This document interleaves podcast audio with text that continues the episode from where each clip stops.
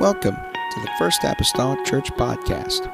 Our church mission is to love as God loves, showing compassion to every soul, thus winning those souls and equipping them to be sent out to plant and to harvest.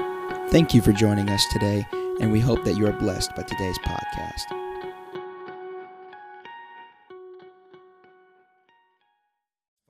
Acts chapter number 2, uh, starting with verse number 1 today. The Bible says, When the day of Pentecost was fully come, they were all with one accord in one place. And suddenly there came a sound from heaven as of a rushing mighty wind, and it filled all the house where they were sitting. And there appeared unto them cloven tongues like as of fire, and it sat upon each of them. And they were all filled with the Holy Ghost, and began to speak with other tongues as the Spirit gave them utterance. Amen. As the Spirit gave them utterance. And so our focus today is going to be on the Holy Ghost, this experience of the Holy Ghost. Uh, that that's this is this is not just some other benefit amen, that you just vie for somewhere down the line that you can take or leave, but it's essential. Lord Jesus, I come to you this morning. I'm grateful, Lord Jesus, today for being in this place. God, let us once again, Lord, take your word. God, hide it in our hearts and our minds, God, that we might not, Lord, sin against thee. I pray, Jesus, today as we look again at this very tried truth. I pray, God, help us to reacquaint ourselves once more with this. God, that we can identify, Lord, with your scriptures and with the word of God, that they would be life, God, unto us. And we'll thank you, Lord, for breathing that life, God, into us this morning. And we'll praise you and we'll thank you for it in the lovely name of Jesus Christ that we pray. Amen and amen. Everybody say amen. Amen. amen. You may be seated this morning. The Holy Ghost. Look at your neighbor and say, The Holy Ghost. The Holy Ghost. One of the reasons why that we want to concentrate today on uh, the Holy Ghost is uh, in modern day society, there are some that would deem that the Holy Ghost is non essential. That the Holy Ghost was something that was experienced somewhere back in 33 AD uh, for the early church, and it isn't for today's church. And uh, I come fighting that type of mentality today that says it was just for the early church. For that matter, it is just as real today as it was in the first and the early church. And there are other people, even uh, in our world today, that feel that the Holy Ghost, uh, the baptism of the Holy Ghost, we speak about being baptized baptized with water and also being baptized with spirit. The baptism of the Holy Ghost, there are some that would uh, teach that it's just an optional, an optional blessing. Amen. Uh, which comes to those who are already saved. Optional is the key word there, that you can either take or leave the experience of the Holy Ghost. Many people even argue that uh, uh, people receive the Spirit when they are baptized, and whenever they make a profession of the faith that they just automatically, by doing so, receive the Holy Ghost. Others look at this Holy Ghost baptism, or what we sometimes refer to as the Spirit baptism, as just a, another spiritual blessing. It's just a spiritual blessing that is upon uh, somebody's life, that a person may receive a sort of a second blessing. Sometimes they have looked at this Holy Ghost as a second blessing. Amen. And many times, whenever a person uh, expresses what, what has happened in their life, sometimes their testimonies, you, hear a lot of different language. And get very, uh, sometimes confusion, a lot of different language. You hear people talk about saved, or they've been sanctified, or that they've been filled with the Holy Ghost. A lot of different languages out there. Uh, they feel, some people feel that it's not necessary to be filled with the Holy Ghost in order to be saved I feel like it's necessary in order to be saved. But again, as we try to consistently do, is what does the Bible? I see fan, who's hot and who's cold. Is there, is there a bunch of people hot and there's some cold? So it's half and half. We'll leave it as it is. All right. Put it in your coffee. There you go, half and half.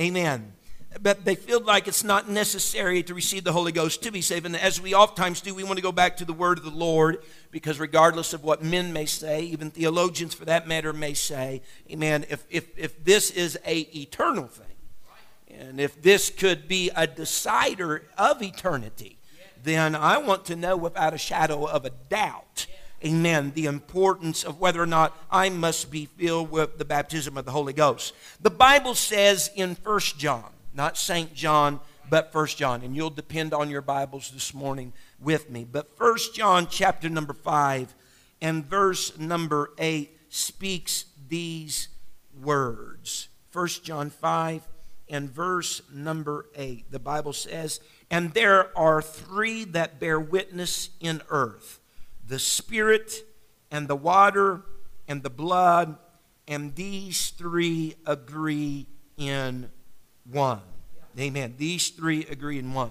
Now, there are some that take this particular verse uh, that, that make mention in scholars that it's not in the older uh, manuscripts, amen, but it's, it's deemed by many that it should not be included in our Bibles, but I believe it's still worthy uh, for our attention. I can't validate what they're saying, uh, so on and so forth, but I believe it's worthy of our attention this morning uh, because the message that it contains is still vitally important. John informed us in this verse that it takes three elements, if you will, to constitute the new birth or salvation it takes spirit, it takes water, and it takes the blood to agree together in one bond. John used these three elements, amen, that are common even in a natural birth, so to speak, to emphasize that it's necessary also for a spiritual birth.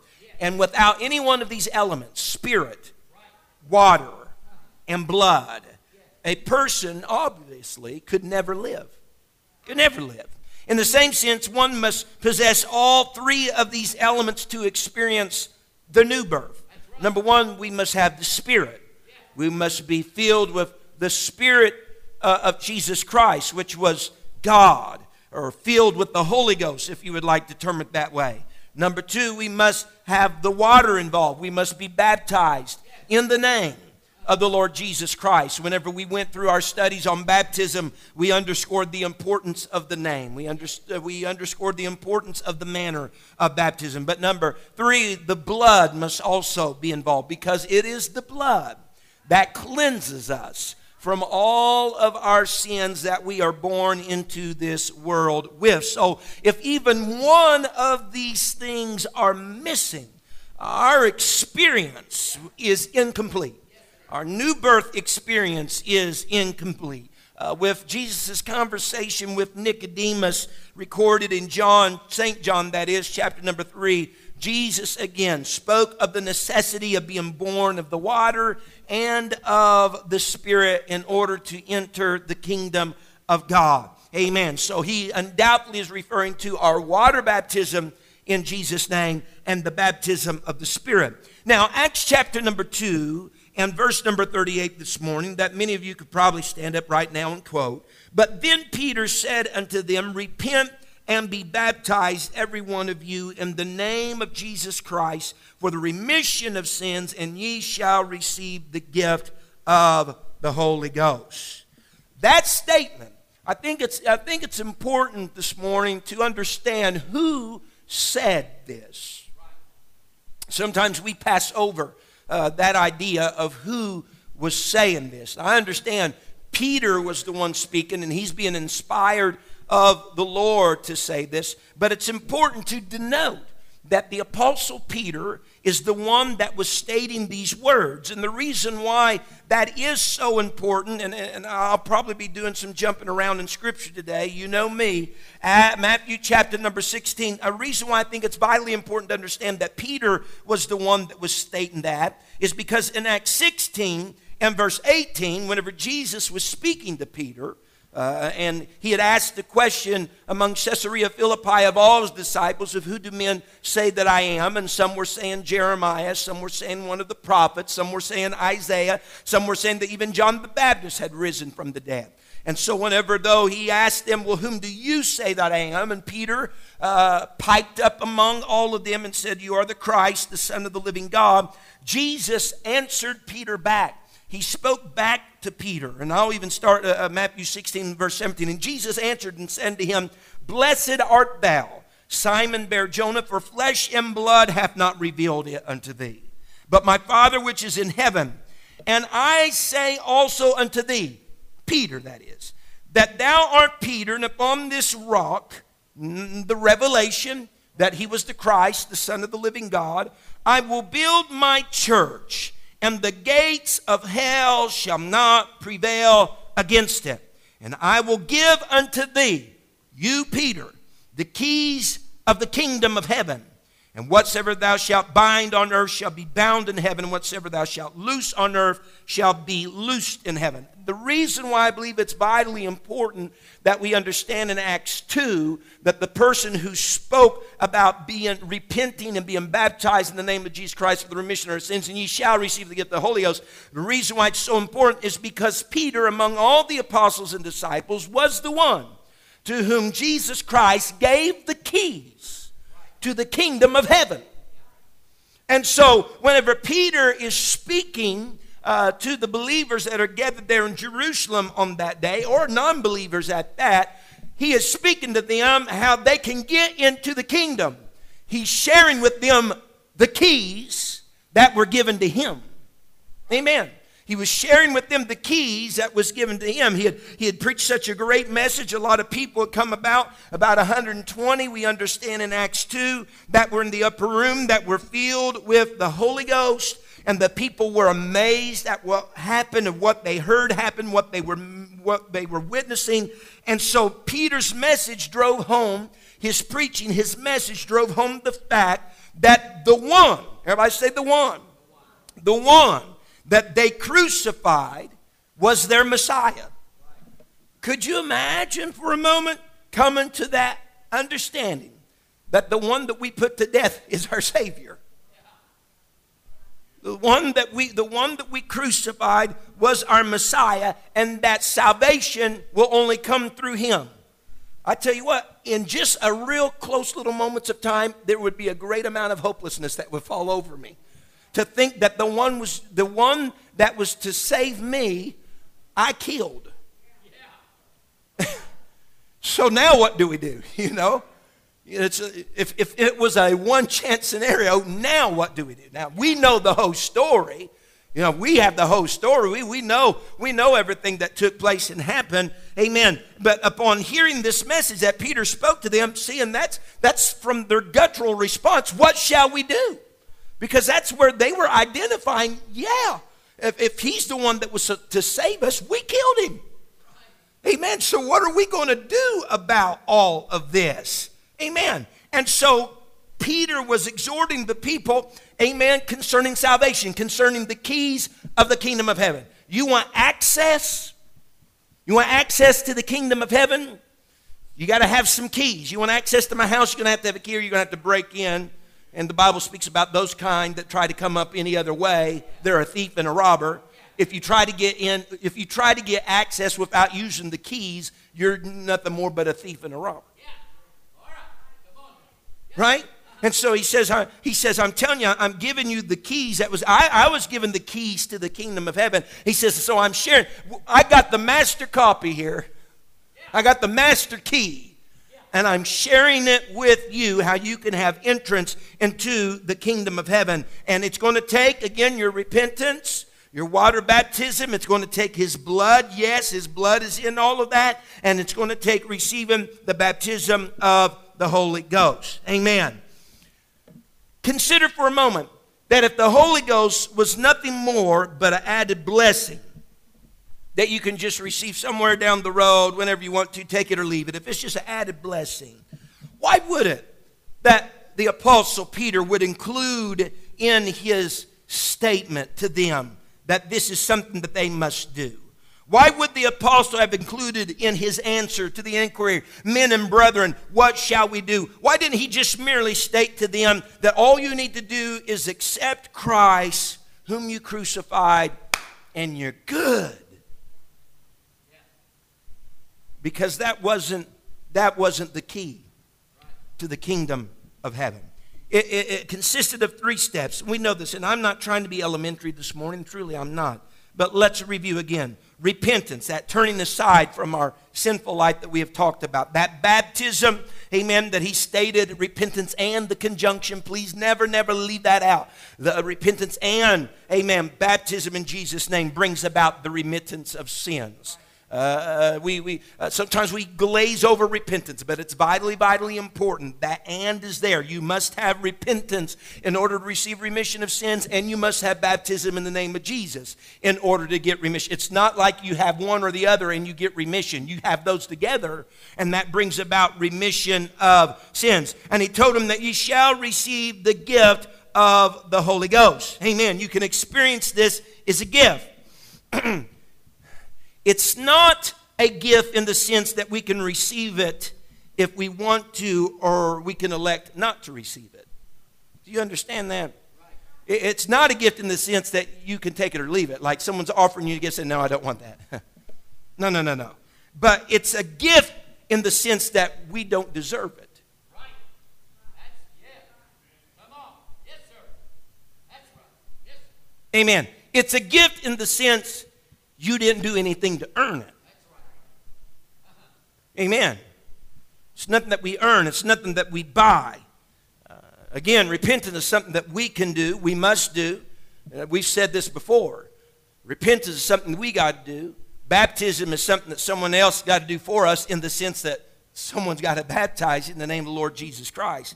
But the Holy Ghost is God given. The Holy Ghost is God given. Amen. And so, whenever we, we repent and we're baptized by the ministry in the name of the Lord Jesus Christ, God is the one that is responsible for giving the baptism of the Holy Ghost. Acts chapter number 8 and verse number 11. Acts 8 and verse number 11. The Bible states these words, and Scripture says, And to him, oops, 11, Paul, amen. Where am I? Acts 8 and verse number 11.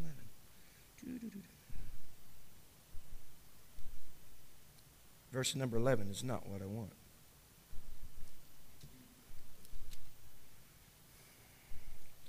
Uh, it's in Acts chapter number 8. Anyway, the scripture, uh, you, you, could look down through there and find it. I, I, could too, but I don't want to take a bunch of time just looking. But in Acts chapter number 8, the Bible speaks about how they laid their hands on them. Thank you. Thank you. They laid their hands on them and they received the Holy Ghost. Philip had gone into Samaria to preach Christ unto the Samaritans, and there was a great revival that broke out among the city. Amen. And many of them, yes, verse 16, you're right. Many of them, according to verse 16, have been baptized in the name of Jesus. Amen. And yet, for all of, uh, uh all of this, there remains something missing from their experience. There had been repentance, there had been baptism in Jesus' name, but there's still something missing from their experience. So they call for Peter and John. Peter and John come down to Samaria. And when, when it was learned that Samaria had heard the word of God from Philip, amen, that we read in verses about 15 or so through 17 that they had heard the word of God, amen, that they went for the specific, the, the, Peter and John went for the specific purpose that the Samaritans might receive the Holy Ghost because that could not be left undone. They, they couldn't, and we think, well, couldn't they have received the Holy Ghost without Peter? And everybody's just like, okay. couldn't they receive the Holy Ghost without Peter? Amen. It seems like, though, they call specifically for Peter. And again, just for New Testament scripture, the reason being was, again, Peter was the one that was given the keys to the kingdom. He was given the keys to the kingdom of God. Amen. And so uh, it's kind of like, man, he, he was present for the purpose of opening the door there. Amen. On the day of Pentecost. And so at Samaria, they're thinking, man, hopefully the door's going to get open again here. And there's someone going to receive the baptism of the Holy Ghost. Uh, the amazing thing is, Peter's very instrumental in all this. On the day of Pentecost, for the Jews, he was present. For the Samaritans, Acts number 8, he was present. Whenever the gospel got to the Gentiles at Cornelius' house, guess who was there? Peter. Amen. The keys of the. So before anybody goes on living, well, we can't get the Holy Ghost today. Peter's not among us. Praise God. Oh, thank the Lord that whenever, whenever he ascended to heaven, he gave gifts to men, the scripture says. Amen. But but he opened the door there. He opened the door for, for the Gentiles. Amen. In other words, it was necessary for the man with the keys to be present in order to open the door, it would seem. They've been baptized in Jesus' name, but they were still lacking something that needed to be completed, their new, new birth experience. They had to be filled with the Holy Ghost. So in Acts chapter number 10, here's Peter. He's at Cornelius' house. Amen. The first record of the Gentiles receiving the Holy Ghost in Acts chapter number 10. And again, here's Peter the man with the king with the keys to the kingdom of heaven. The lord gave him amen. And peter was a jew and yet he was persuaded by the lord to go to the gentiles house. Three times a blanket from heaven uh, descended. And there was upon it things that were hoofed beasts and unclean beasts. And the lord told peter he said that which i have cleansed call thou not common or unclean in other words he was setting people uh, peter's mind already up to be acceptive in going into the house of the Gentiles. And so Peter went, and the Bible tells us in Acts 10 44 that while Peter yet spake these words, the Holy Ghost fell on them which heard the word. So, right before Peter's own eyes and some of the Jews' eyes, they received the baptism of the Holy Ghost, just like he said, as we received it. Just like the Jews had received it on the day of Pentecost. And they could not argue amen, with what they saw or with what they experienced, all those Jews that were there. So the Gentiles had received the Holy Ghost, and they, as we said before, were commanded then by Peter to be baptized, amen. And so that's great and tremendous. In, in Acts chapter 19 and verse 2, the scripture says, He said unto them, Have you received the Holy Ghost? Since you believed. And they said to him, We have not so much as heard whether there be any Holy Ghost. Again, here we are. We are interrogating somebody about whether or not they have the Holy Ghost. Why are you doing that? Because it's vitally essential. It is, it is with great purpose that we must have it in order to go to heaven, in order to enter into the kingdom of God. Paul meets the disciples. Paul's first question out of his mouth Do you got the Holy Ghost? And I don't know Listen, I don't know if maybe the problem of our age is a problem they had all the way back in their age. It seems like a lot of times problems are just problems of any generation. You, we find a lot of the same problems they had, we have. Things haven't changed. They don't get fixed. I don't know, and this is just totally speculation on my part, but I don't know if they had some difficulty among people that were repenting, being baptized, and not going on to get the Holy Ghost. Because we live in a society, people believe in repentance and they believe in some form of baptism. But there's several that steer away from this idea or concept of the Holy Ghost. So just my speculation. I don't, I don't know totally what was going on there, but something was going on.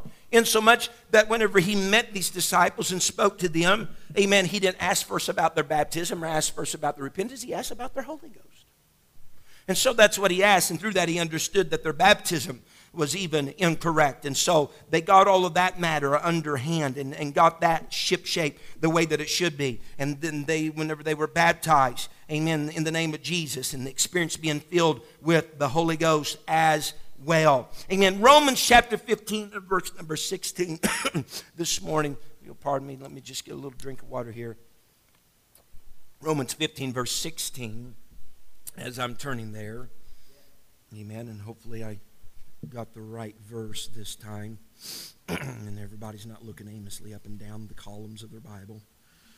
Romans 15 and verse 16, the Bible states these words that I should be the minister of Jesus Christ to the Gentiles. This is the Apostle Paul speaking. Ministering the gospel of God, that the offering up of the Gentiles might be acceptable being sanctified, being sanctified by the Holy Ghost. When we talk about sanctification, we have. Whenever we talk, sometimes that's just a fancy word to some people, you know, sanctification, sanctify. But whenever you talk about sanctification, you're talking about something or you're talking about uh, someone who has been set apart for the glory of the Lord. Sanctification is a setting apart. Amen. It's a setting apart. Now, there's something vitally important that we must understand here through the scripture that it said that we are sanctified by the Holy Ghost. You're set apart by the Holy Ghost for the glory of the Lord. This was so vitally important for the Gentiles because we had uh, in the body of Christ, we have Jew and we have Greek, we have male and we have female. We have all these different per se classifications. But in essence, whenever the Jew receives the Holy Ghost, they're sanctified and set apart in another classification for the glory of the Lord. And then the Greek, whenever they receive the Holy Ghost, they're sanctified. They're set apart for the glory of the Lord. And when how in the world can you have Jew and Greek, male and female, all these different ones meshed into the same body because their sanctification, they're being set apart by that same Spirit of the Holy Ghost, sets them all in the same classification of being for and unto the glory of the Lord. Amen. So they're set apart. It's the Holy Ghost that sets us apart for the Lord's purpose. Amen. And so whenever the Holy Ghost enters our lives and our heart, uh, we become uh, to a certain, you say, well, I've never preached, I've never, i have never preached, I've never had the anointing of the Lord. You receive the Holy Ghost, you got anointed.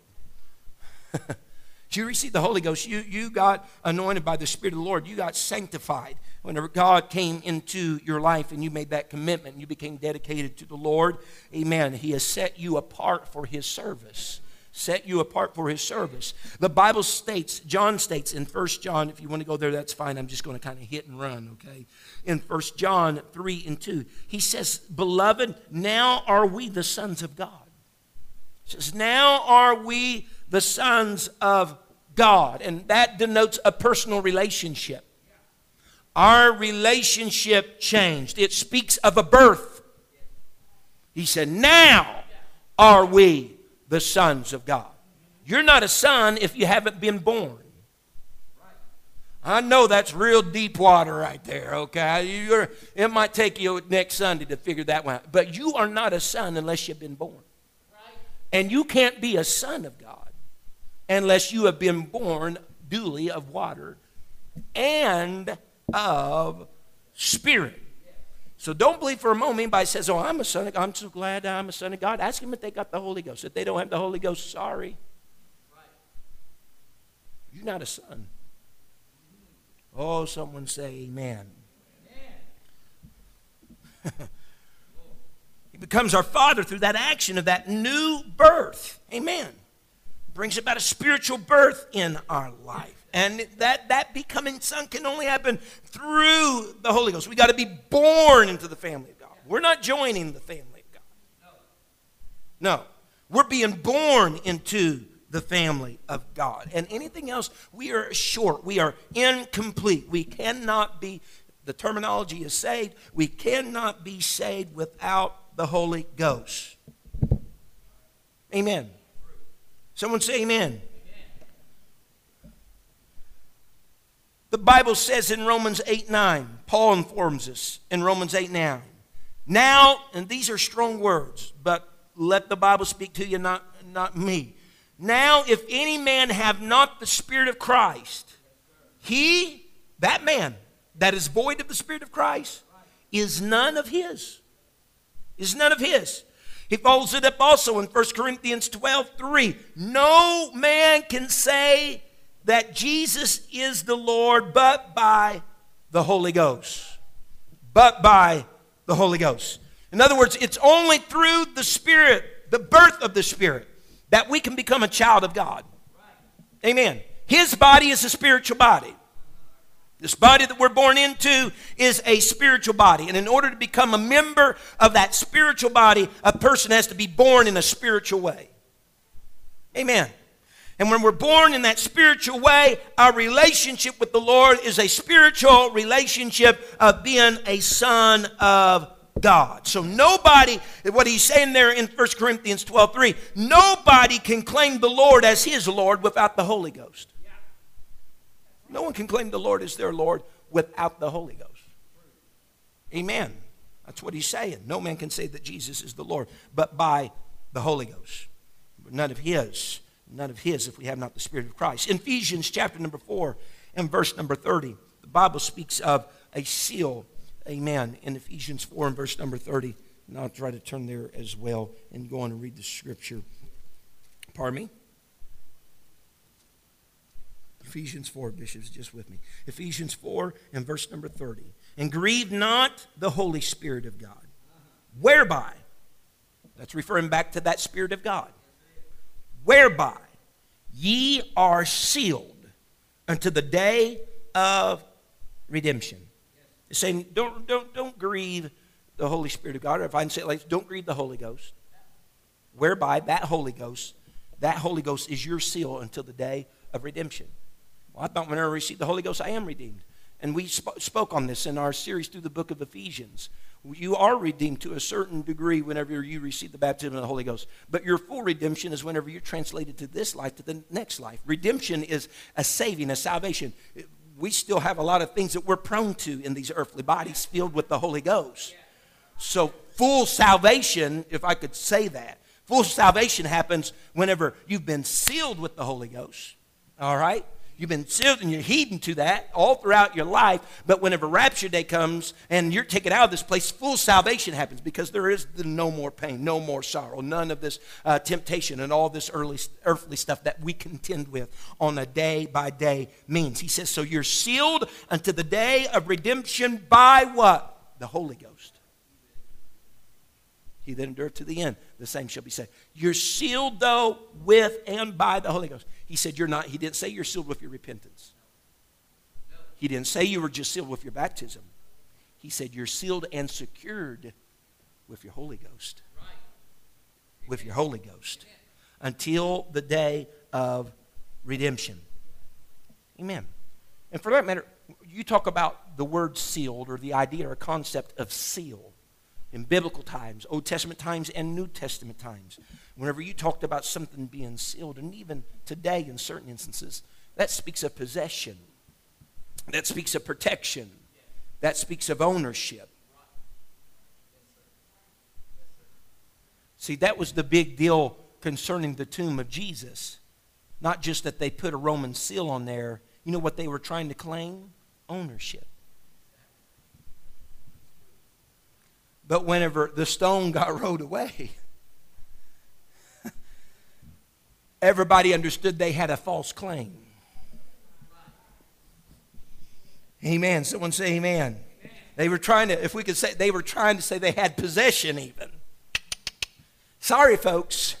Got it wrong call back at a later time. It's not happening. Ephesians chapter number 1 and verse number 14. Another, another verse out of the book of Ephesians. Ephesians 1 and verse number 14. The Bible says, which is the earnest of our inheritance. It's speaking about the Spirit. If you look at verse 13, let me just go to 13. In whom ye also trusted after that ye heard the word of truth, the gospel of your salvation, in whom also after that ye believed, ye were sealed. Here we are again, sealed with the Holy Spirit, Holy Ghost, Spirit of God, whatever you want to call it, of promise, which is, speaking about that Holy Ghost, which is the earnest of our inheritance until what? Again, the redemption of the purchased possession unto the praise of his glory. Paul's saying the Holy Ghost is the earnest of our inheritance. Amen. If you if you if one does not have the earnest or what we earnest let, us even say earnest money. You want to talk about earnest money? You know, earnest money, you know, how can they expect to possess something in full if they never have the earnest? Does that make sense? Someone understanding what I'm saying today at the coming of the Lord? So I got to have the Holy Ghost. You understand that? If I want full possession of the kingdom of heaven, the Holy Ghost is the earnest for full possession. So you tell me how you go get heaven if you never got the earnest, which is the Holy Ghost. It's essential. It's absolutely necessary. It's absolute. Do I really need it? Yeah. If you want full possession, you better. Amen. It's made alive for us. Romans chapter number 8 and verse number 11. Paul states this. He says, But if the spirit of him that raised up Jesus from the dead dwell in you, he that raised up Christ from the dead shall also, everybody say also, quicken your mortal bodies by what? His spirit that what? Dwelleth in you. So we're not looking at the idea of someone that is walking on the earth or dead in the ground. Rapture day comes, and his spirit that is all encompassing and foreboding and omnipresent, all knowing is then just go get that body and pick that up. No, he said it's the spirit that dwells in you.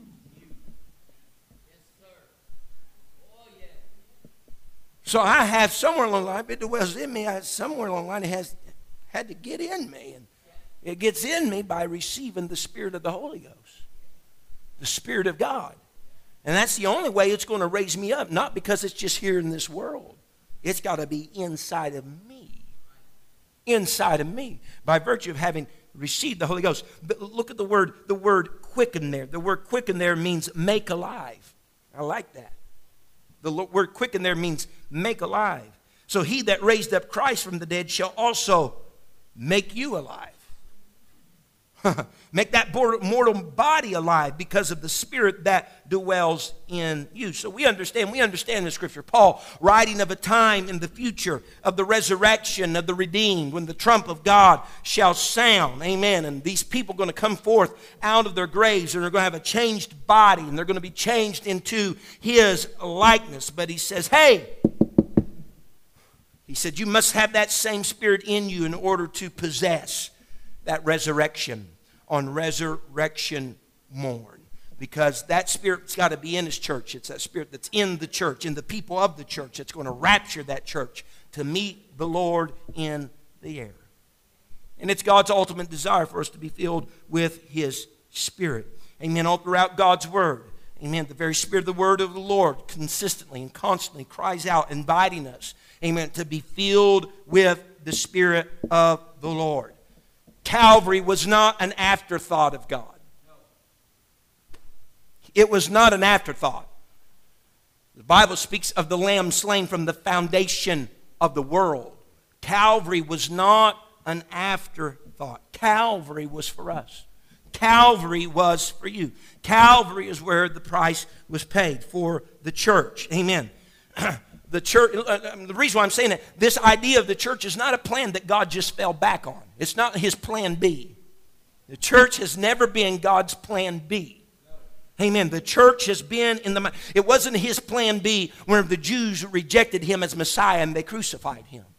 It wasn't a plan B. The church has always been in the mind of God. As a matter of fact, according to Paul in Ephesians chapter number 3 and elsewhere also, the church was in the mind and the will of God, as I've already said, from the very beginning. Amen. And so he went, God went to great extremes so that we could possess, if you will, his spirit, that we could be born into his church. Amen. Calvary wasn't a pleasure for God. We understand that. Calvary wasn't a pleasure for God, but the life given on the cross, that wasn't an accident either. But it was the price tag that needed to be paid in order for the church, amen, to have his spirit. It had to happen that way. So it doesn't matter if we're black, white, yellow, red, whoever, whatever we are, what our nationality or ethnic background or culture may be. God has an invitation for whosoever will to enter the church and be a part of his body by virtue of repenting, be baptized in Jesus' name, and receiving the gift of the Holy Ghost. Whenever he calls this church home, he's coming back for what he gave you. It's really that simple. Where the Bible speaks of the, of the parables of a householder that, that gave stuff to servants and then he comes back and he's asking of those things. That's, that, that, that householder is coming back asking for the things that he had given them to be a steward and a manager and a protector of. That is the story of the church. That is the story of our lives. He's given us gifts, gift in particular, the Holy Ghost, and whenever he comes back, he's looking for his gift. Amen. And if his gift's not found in you, then you must have no relationship with the householder because the householder distributed gifts and he's going to deal in a favorable manner those who have the gift. And so if you don't have the gift, you must never had a relationship with the householder. Does someone understand what I'm saying this morning? It is absolutely needful, absolutely necessary that we have the baptism of the Holy Ghost. Prior to the Lord, and I'm keeping track of time here, but prior to the Lord being crucified in his ascension, he made a statement to his disciples. John, St. John, that is, 14, 18. He made, he made a statement to them. He said, I will not leave you comfortless. He said, I will not, I will not leave you comfortless. He said, I will come to you. This is before he was ever crucified, before he ever ascended. He told his disciples, I will not leave you comfortless. I will come to you. Uh, if I may paraphrase this morning like this, in other words, I'm not going to leave you orphans. I'm going to come to you. He had been speaking about the Comforter, John 14, and he's talking a lot about the Comforter, talking a lot about the Holy Ghost. And he said that the Father would send that in his name. And what is the Comforter? We, we know this, but let's go, let's go there again. What is the comfort that Jesus was speaking about in the verse? He informed us in verses 16 and 17, I believe it is, of John 14. He says, And I will pray the Father that he shall give you another comforter that he may abide with you forever. Even the Spirit of truth, he's just giving clarification. All right? He's just giving clarification. Even the Spirit of truth, whom the world cannot receive because it seeth him not, neither knoweth him, but ye know him, for he dwelleth with you, and what? Shall be in you. Amen. There's a great, there's a great landscape of, of the metamorphosis and progress of the Spirit of God from the beginning of time till the day of Pentecost. A God of olden times, you see him, his spirit moving upon men of old. We see him during his earthly ministry, amen, that he, he moved along beside and worked with them. But then, whenever Pentecost comes, we see him moving in and getting inside of them. All along, he's just wanting to get closer and closer and closer and closer to you and I. Amen. So they said, He said, Neither knoweth him, for he dwelleth with you and shall be in you. And for some three plus years, those great disciples and apostles had the privilege of walking with the Lord, and uh, they become constant companions with the Lord. Amen. And he was preparing them for a time that he would no longer be with them in person. Uh, he had, they had had him in a physical form for three, three and a half years, and he was preparing them for a time that they would no longer be them with them in, in, person form. But he says, I'm going to send a comforter, which comforter, the word comforter basically means this one called alongside to help. One called alongside to help.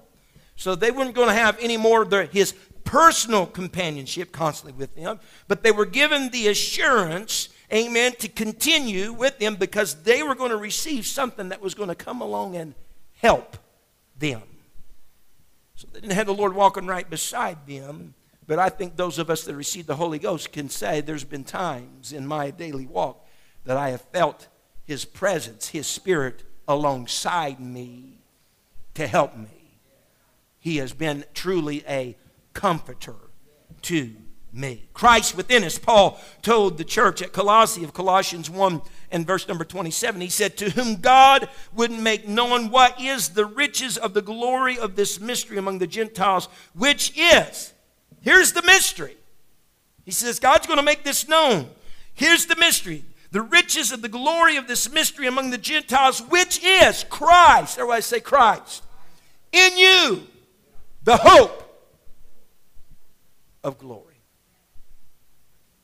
I mean, who would not want Christ dwelling within them? Wants to fill our hearts, our lives, give us His presence, the, uh, the Holy Ghost, the Spirit of the resurrected Christ inside of me, dwelling inside of a born again individual. He told him in Matthew 11 28, Come unto me, all ye that are labor, labor and are heavy laden, I will give you rest. Man, there is a rest where only the weary can rest, and a place of refreshing that we can find in the Spirit of the Lord. Isaiah, he was speaking the Old Testament scriptures, speaking prophetically in Isaiah 28, verses 11 and 12. He said, For with stammering lips and another tongue will he speak to this people to whom he said, This is the rest. Look at this. It's prophetic. It goes with Matthew 11, 28. Jesus said, Come unto me, all ye that are labor and heavy laden, and I will give you rest. Jesus said that. Before this ever happened, Isaiah prophesied. He said, With stammering lips and an unknown tongue will he speak to his people, to whom he said, This is the rest. Isaiah already prophesied. The, there's going to be a person that's going to say, This is the rest where the weary can rest, and this is a place of refreshing. And he said, He already prophesied. And he said, To whom said that? He said, For with stammering lips and an unknown tongue will they speak to this people. He already prophesied. And here he is then in the New Testament saying, Come unto me. Amen. Because we got a lot of turmoil and a lot of things that are weighing us down, burdens and difficult times. Amen. The Lord wants us to obtain a rest that He can give that can be found through being filled with the Spirit of the Lord. Amen. Amen. John 10 10. I got a little bit of time left.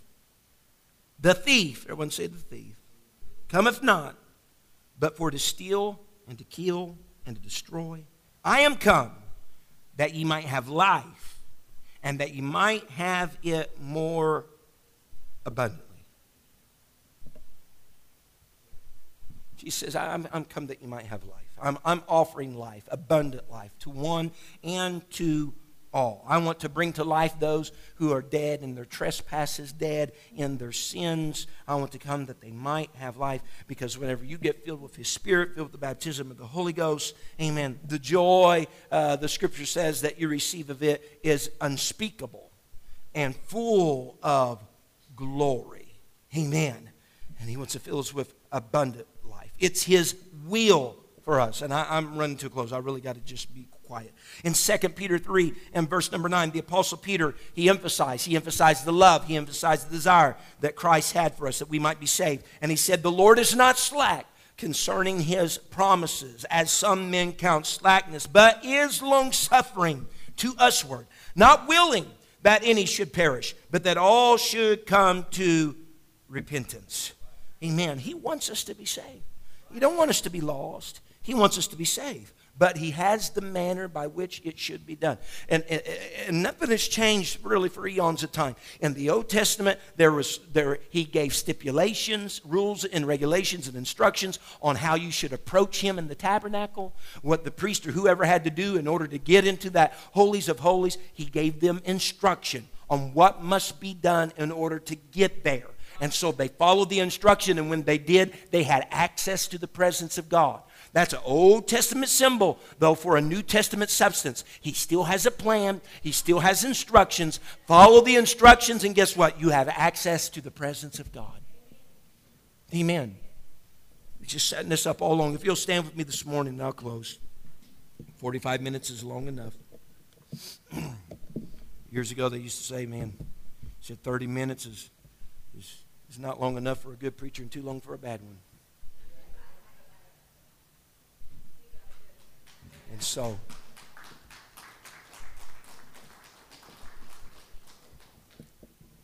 and the reason why we talk about this stuff, folks, and I think this goes without saying, there's still people among us that need the Holy Ghost within this church. I have, I have a church list that I go through and I pray for, and whenever I hit those names, I understand they're there. There's people among us that need the baptism of the Holy Ghost. And I, I'm not being mean or facetious today, but let the word speak for itself. If you have not the Spirit of Christ, you are none of His. You're not a son. You got to be born. Amen. You got to be born of the water and of the Spirit. And so that's the reason why then when we open altars and such, man, it's so vitally important that we need to have that new birth experience, that relationship encounter with the Lord. Amen. I'm going to close in prayer this morning. Father, I come to you today. Thank you for listening. If you would like more information about our services and activities, you can find us on Facebook, Instagram, and Twitter with the username FACMC. Again, that's FACMC. Thank you and have a blessed day.